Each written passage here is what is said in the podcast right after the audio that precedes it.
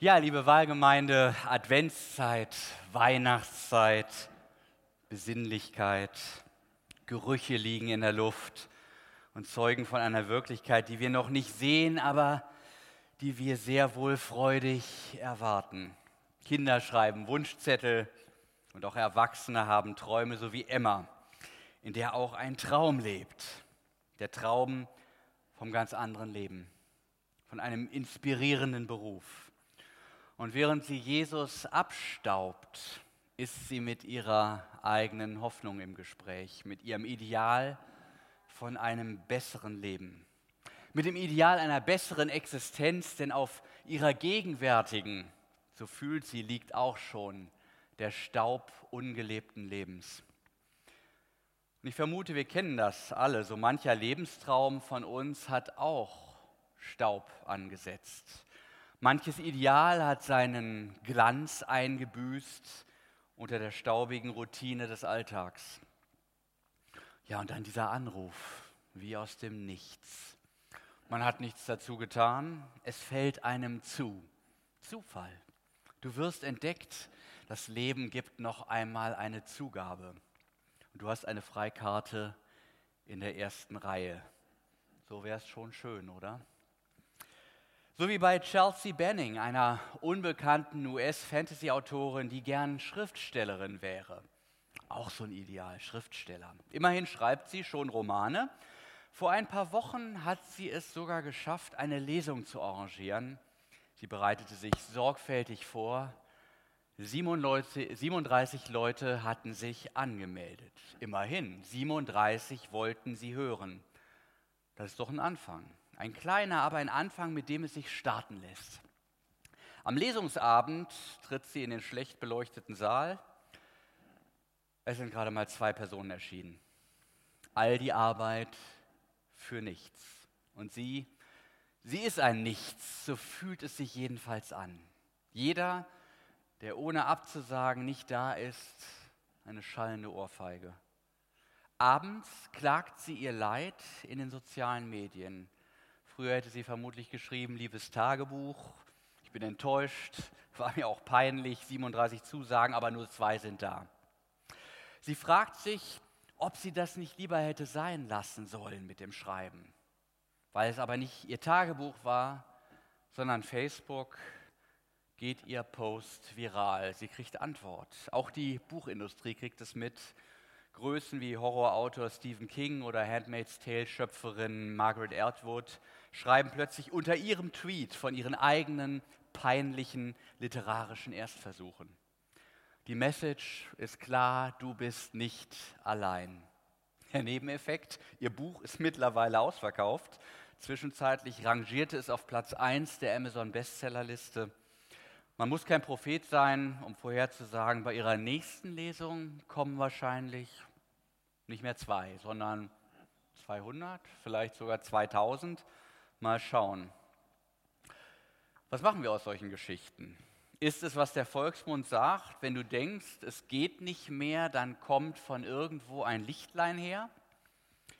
Was machen wir dann mit den Hunderttausenden, die sich auch mit ihren Big Failure-Geschichten bei Facebook auskäsen wo sich aber mit Ausnahme ein paar spärlicher Likes hinterher nichts tut.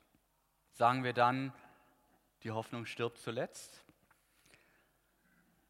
Wie ist das überhaupt mit der Hoffnung? Ist das so ein blasser Reflex aus der eigenen Traumwelt, der sich an der harten Realität immer mehr abwetzt, bis er am Ende zerplatzt wie eine Seifenblase? Viktor Frankl, ein Wiener Psychiater, sah in der menschlichen Hoffnung etwas viel Stärkeres. Für ihn ist es das innere Kraftwerk des Menschen, das uns mit Lebensenergie versorgt. Wie auf den Gedanken kam, Frankl war selber im KZ gewesen und machte die Beobachtung, dass nach Weihnachten überproportional viele Menschen starben. Und er überlegte, woran das liegen könnte. Die lebensfeindlichen Lebens- und Arbeitsbedingungen im Lager waren ja immer die gleichen. Und er fand heraus, dass der Lebenswille von Menschen an diese Hoffnungsgüter gebunden ist. Noch einmal Weihnachten erleben. Oder in unseren Zusammenhängen noch einmal den Sohn sehen, der in Übersee lebt. oder die Hochzeit der Enkeltochter erleben. Frankel hat aus dieser Beobachtung die Logotherapie entwickelt, eine Therapieform, die im Kern danach fragt, welche Sinn und Hoffnungsressourcen ein Mensch hat. Er würde sagen, die Hoffnung ist nichts Unrealistisches oder gar Illusionäres. Hoffnung ist das, wovon wir genauso leben wie von der täglichen Nahrung. Der Mensch ist ein Sinnwesen. Wir fragen leidenschaftlich nach dem Warum und Wozu unseres Lebens. Und darum muss man konsequenterweise sagen, die Hoffnung, die stirbt nicht zuletzt, sondern zuerst. Ihr Sterben ist der Anfang vom Ende. Ein Leben ohne Hoffnung verdient eigentlich nicht mehr Leben genannt zu werden. Das ist dann nur noch Vegetieren. Nicht zufällig steht an Dantes Höllentor in der göttlichen Komödie der Satz, lasst, die ihr eintretet, alle Hoffnung fahren. Ohne Hoffnung ist alles nichts. Und umgekehrt ist die Advents- und Weihnachtszeit die spirituelle Lebens- und Gesundheitswoche schlechthin, weil wir uns hoffnungsmäßig neu ausrichten am letzten Wahlsonntag ging es ja um die Ganzheitlichkeit des Hoffens im Advent, bis in die Körperlichkeit hinein. Adventssonntag für Adventssonntag hat ein anderes Organ, was wir sozusagen in diesen Hoffnungsreigen einbinden. Wer es nochmal nachhören will, schauen Sie auf unserer Website oder auf Spotify unter dem Titel ähm, Sehnsucht nach Utopia. Heute geht es um einen Mann, ich möchte sagen, der die XXL-Herausforderung seiner Hoffnungsvorräte durchleben muss. Und weil Abraham, so heißt der Mann, diese durchstanden hat, nennt man ihn auch den Vater des Glaubens. Modern gesprochen ist er so eine Art Mister-Universum der bewährten Hoffnung, sozusagen der Erfinder der GmbH, der Glaubensgemeinschaft mit einer begründeten Hoffnung. Anders als Emma musste er sein höchstes Hoffnungsideal nicht bloß abstauben, sondern es stand für ihn im wahrsten Sinne des Wortes auf Messers Schneide, ob er durchhalten würde oder diese Hoffnung ein für alle Mal begraben müsste. Hört auf eine, ich finde, der härtesten Geschichten, die dieses Buch zu bieten hat, ähm, aus dem Alten Testament in Genesis 22. Wunderbar, vielen Dank. Genau, vergessen Sie nicht, Ihr Handy nach dem Gottesdienst wieder anzuschalten. Nach diesen Geschichten versuchte Gott Abraham und sprach zu ihm, Abraham. Und er antwortete, hier bin ich. Und er sprach, nimm Isaak, deinen einzigen Sohn, den du lieb hast, und geh hin in das Land Moria und opfere ihn dort zum Brandopfer auf einem Berge, den ich dir sagen werde. Da stand Abraham früh am Morgen auf und gürtete seinen Esel und nahm mit sich zwei Knechte und seinen Sohn Isaak und spaltete Holz zum Brandopfer machte sich auf und ging hin an den Ort, von dem ihm Gott gesagt hatte. Am dritten Tage hob Abraham seine Augen auf und sah die Städte von ferne. Und Abraham sprach zu seinen Knechten, bleibt ihr hier mit dem Esel, ich und der Knabe wollen dorthin gehen, wenn wir angebetet haben, wollen wir wieder zu euch kommen. Und Abraham nahm das Holz zum Brandopfer und legte es auf seinen Sohn Isaak, er aber nahm das Feuer und das Messer in seine Hand und die beiden gingen miteinander. Da sprach Isaak zu seinem Vater Abraham, mein Vater. Abraham antwortete, hier bin ich, mein Sohn. Und er sprach, siehe, hier ist Feuer und Holz. Wo ist aber das Schaf zum Brandopfer? Abraham antwortete, mein Sohn, Gott wird sich ersehen ein Schaf zum Brandopfer. Und die beiden gingen wieder miteinander. Und als sie an die Stätte kamen, die ihm Gott gesagt hatte, baute Abraham dort einen Altar und legte das Holz darauf, band seinen Sohn Isaak, legte ihn auf den Altar oben auf das Holz und reckte seine Hand aus und fasste das Messer, dass er seinen Sohn schlachtete. Da rief ihn der Engel des Herrn vom Himmel und sprach, Abraham, Abraham. Er antwortete, hier bin ich. Er sprach, lege deine Hand nicht an den Knaben und tu ihm nichts, denn nun weiß ich, dass du Gott fürchtest und hast deines einzigen Sohnes nicht verschont um meinetwillen. Da hob Abraham seine Augen auf und sah einen Widder hinter sich im Gestrüpp mit seinen Hörnern hängen und ging hin und nahm den Widder und opferte ihn zum Brandopfer an seines Sohnes statt. Und Abraham nannte die Stätte, der Herr sieht. Daher man auch heute noch sagt, auf dem Berge, da der Herr sich sehen lässt.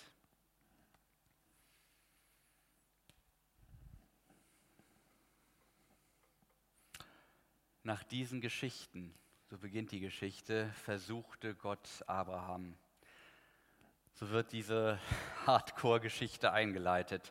Was sind das für Geschichten? Es geht um ein Drama. Der alte Abraham hat ein Versprechen von Gott bekommen. Du einsamer, alter, umherirrender Aramäer, du wirst noch ein großes Volk werden.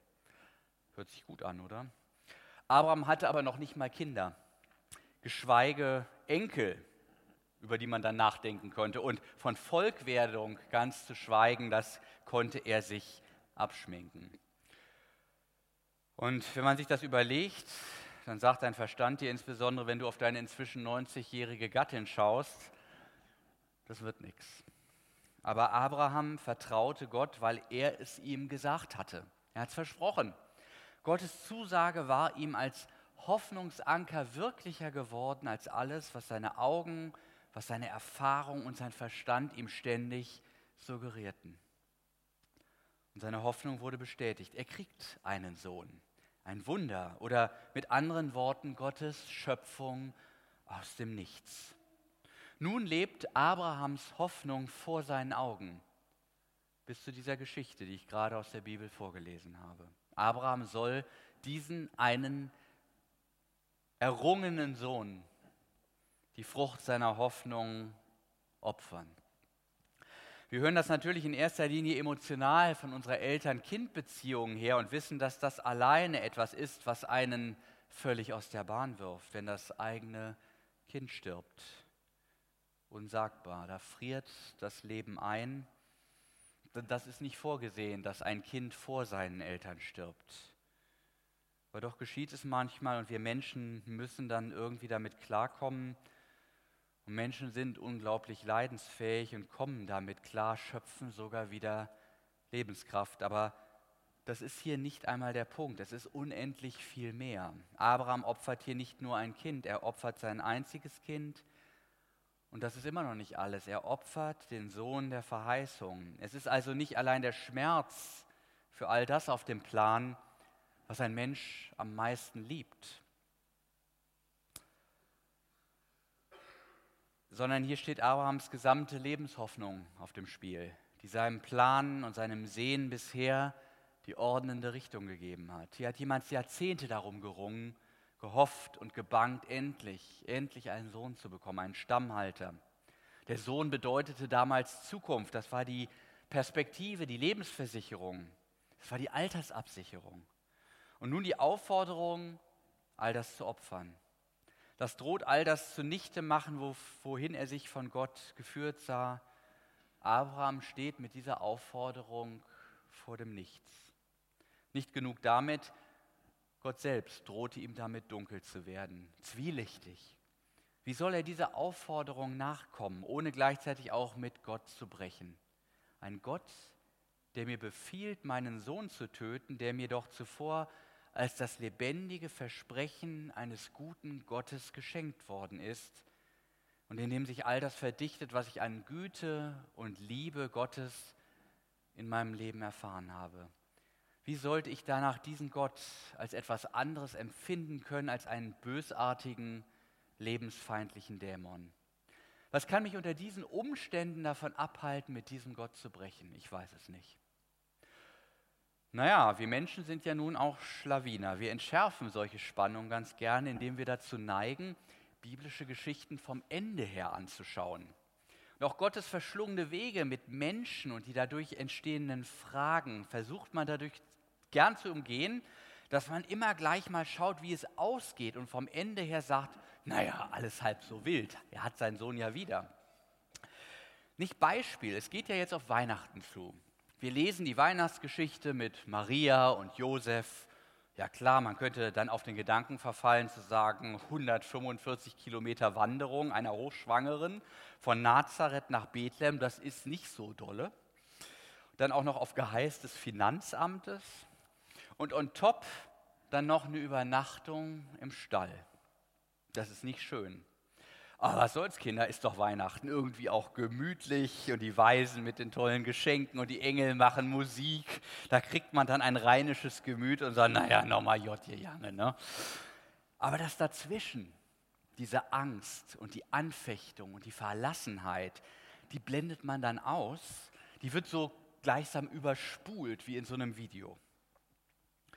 Und ohnehin über das Dazwischen bei Abraham, auf den wir jetzt zurückkommen, über Abrahams Reise ins Land Moria mit seinem Sohn, über die Gespräche auf dem Weg dorthin, sagt die Bibel ja nicht viel. Wenn man sich aber darauf einlässt und die Wartezeit und die dabei aufzubringende Geduld bedenkt, und im Leben müssen wir das ja auch, da das Leben nun einmal vorwärts gelebt, aber nur rückwärts verstanden wird, dann sieht die Sache ganz anders aus dann fällt vielleicht auch die extreme Verlangsamung dieser Abraham-Erzählung gegen Ende auf. Sie verrät etwas von den quälenden Gedanken, die der Patriarch gehabt haben dürfte. Wie lange hat er warten müssen auf diesen Sohn der Verheißung? Gottes Verheißungswort schien durch die Zeit zerrieben worden zu sein, doch es zerfiel nicht. Abraham musste zwar erst 100 Jahre alt werden, aber dann machte Gott sein Versprechen wahr. Abraham bekam den ersehnten Sohn und nun sollte er ihn wieder hergeben. Das ist doch, als ob der totgeglaubte Ehepartner nach 30 Jahren aus der Kriegsgefangenschaft heimkehrt, um dann vor der Haustür vom Bus überrollt zu werden. Ja, noch schlimmer, dass man selber ihn überfahren hat. Was ist hier passiert? Hat Gott sich einen sadistischen Spaß gemacht? In dieser Geschichte verdichtet sich die höchstmögliche Spannung, in die menschliche Hoffnung geraten kann.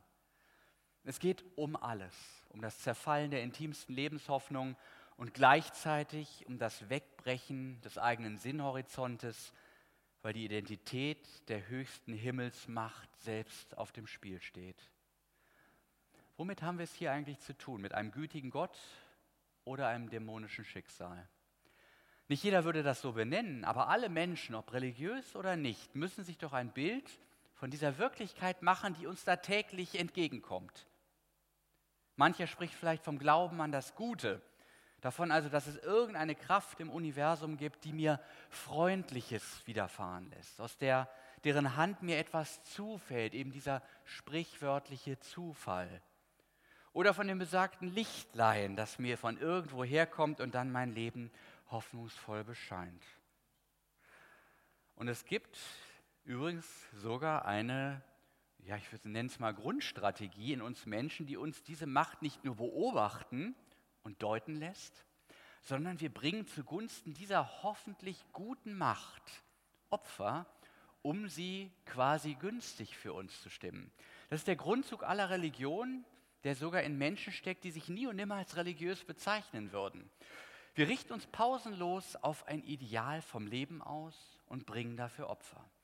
Wir versagen uns jetzt etwas Schönes, Angenehmes, um quasi einen Deal mit der Zukunft zu machen. Wir sparen jetzt, um es später einmal besser zu haben. Wir investieren in unsere Ausbildung und sitzen als Schülerinnen oder Studenten wenig vergnügungssteuerpflichtig am Schreibtisch, während andere auf die Party gehen. Warum? Um unsere Hoffnung von einer besseren Zukunft zu nähren. Mit mehr Geld vielleicht, mit Status, beruflicher Erfüllung, was auch immer dieses menschliche Ideal sein mag, auf das wir hinleben. Wir opfern heute für ein besseres Morgen. Und je bedeutender das Opfer, desto größer die Hoffnung auf die Zukunft. Abraham, jetzt sind wir in der Champions League der Opfer angekommen. Er soll nicht etwas Wertvolles, sondern er soll das Wertvollste, das Ideal, die personifizierte Hoffnung opfern. Er soll seine Vorstellung, er soll seinen Traum vom guten Leben opfern, um sich im Gehorsam ganz an das Gute schlechthin, an Gott zu binden. Die Aufgabe lautet, opfere deinen Traum, damit dein Leben gelingt. Warum das Ganze?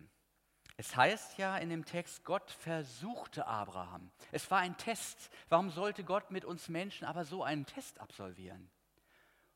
Um uns wach zu rütteln, dass wir endlich auftauchen ins Leben.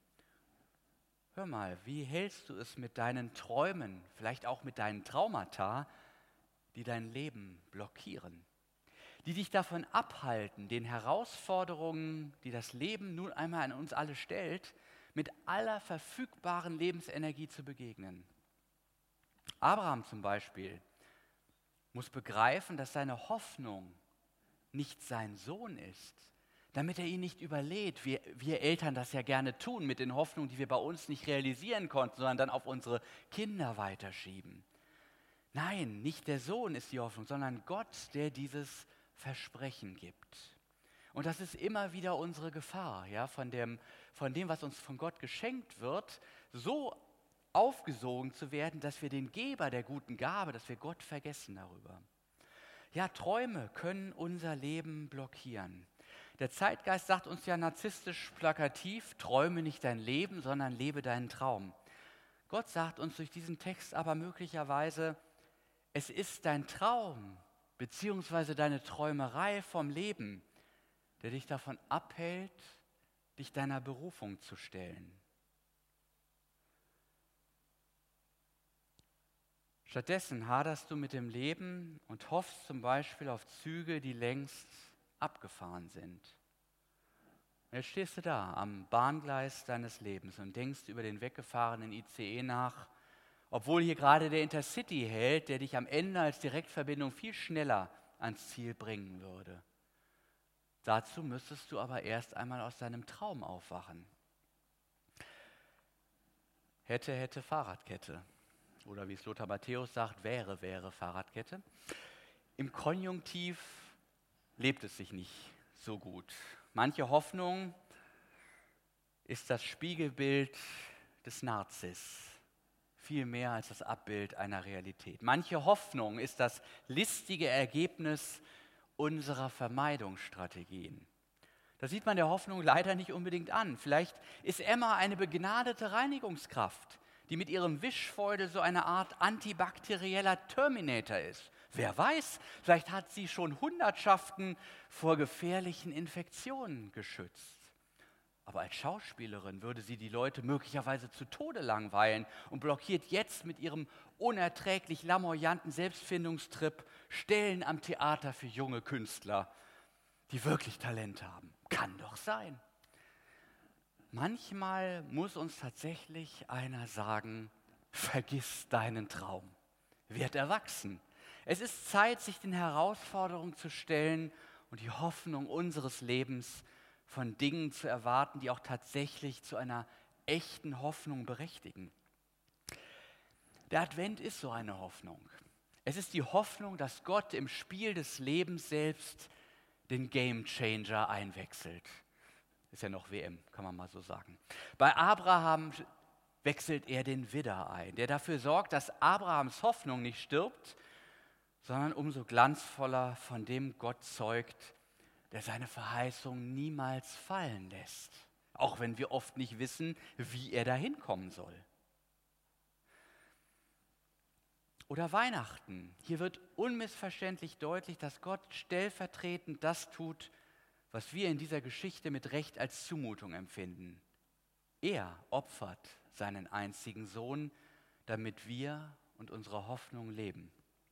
So bringt Weihnachten das Eingeständnis, und das dürfte uns angesichts all der gegenwärtigen Krisen offensichtlicher sein als in den Vorjahren, wir schaffen das nicht. Unsere Hoffnungskraft ist nicht groß genug, aber Gott, der schafft das. Und damit eine lebendige Hoffnung für uns, dass wir es mit ihm gemeinsam schaffen. Und dass angesichts dieser Einsicht manch törichte und auch infantile Hoffnung des Menschen einfach dran glauben muss. Alle Hoffnung muss durch den adventlichen Realitätscheck Gottes. Er ist der Gamechanger, er ist der Krisenmanager. Du spiele nicht den Weltenritter, sondern stell dich gehorsam deiner Berufung. Das reicht schon. Mehr Weltrettung geht nicht. Alles andere ist Hybris. Hör auf zu träumen. Gott ist es, der für den Game Changer sorgt. Diese Hoffnung, die kann uns allerdings dann auch keiner nehmen. Alle anderen sollten lieber früher als später sterben. Amen.